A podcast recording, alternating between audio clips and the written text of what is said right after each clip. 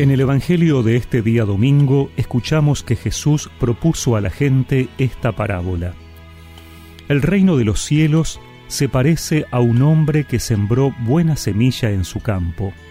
Pero mientras todos dormían, vino su enemigo, sembró cizaña en medio del trigo y se fue.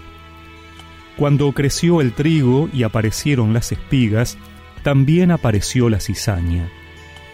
Los peones fueron a ver entonces al propietario y le dijeron, Señor, ¿no habías sembrado buena semilla en tu campo? ¿Cómo es que ahora hay cizaña en él? Él les respondió, Esto lo ha hecho algún enemigo. Los peones replicaron, ¿Quieres que vayamos a arrancarla?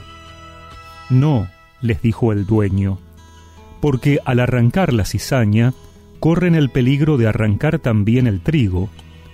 Dejen que crezcan juntos hasta la cosecha, y entonces diré a los cosechadores, arranquen primero la cizaña y átenla en manojos para quemarla, y luego recojan el trigo en mi granero.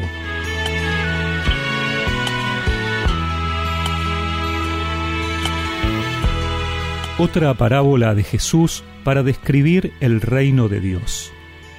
La semana pasada escuchábamos la del sembrador. La semilla cae en distintos tipos de tierra y solo las que caen en tierra fértil dan fruto. Pero ahora el Señor presenta otra dificultad. Resulta que además aparece el maligno a sembrar la cizaña. Así, el mundo, la iglesia, nuestras comunidades, la sociedad, nuestras familias, podrán ser siempre una mezcla de trigo y cizaña. Y nuestra tentación es limpiar lo antes posible, unificar el paisaje, quitar esas plantas inútiles que molestan el crecimiento de las buenas.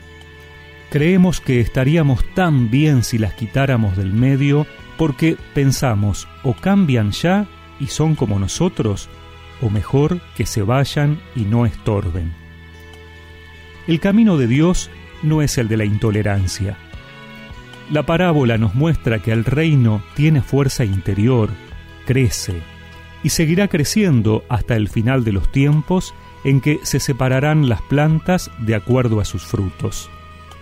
Mientras tanto, el Señor es tolerante, porque en la espera es donde existe la posibilidad de la conversión. Tal vez eso no sea posible desde la biología de una planta, pero sí en los corazones de las personas. Cuando nos apresuramos a juzgar por las apariencias, corremos el riesgo de quitar a alguien que todavía no se ha desarrollado, que no ha logrado mostrar la potencialidad interior para dar frutos buenos. Y así, en vez de mejorar el campo, podemos llegar a diezmarlo.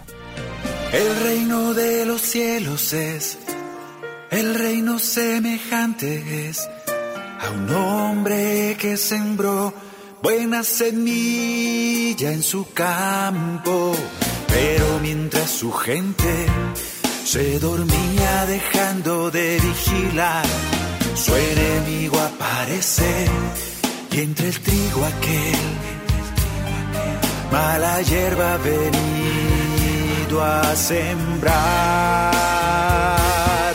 Y brotó,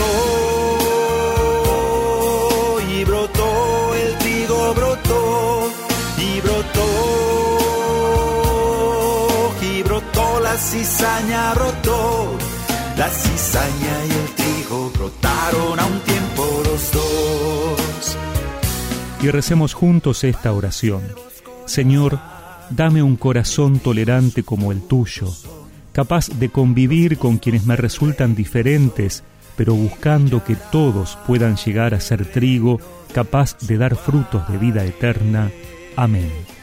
Y que la bendición de Dios Todopoderoso, del Padre, del Hijo y del Espíritu Santo los acompañe siempre.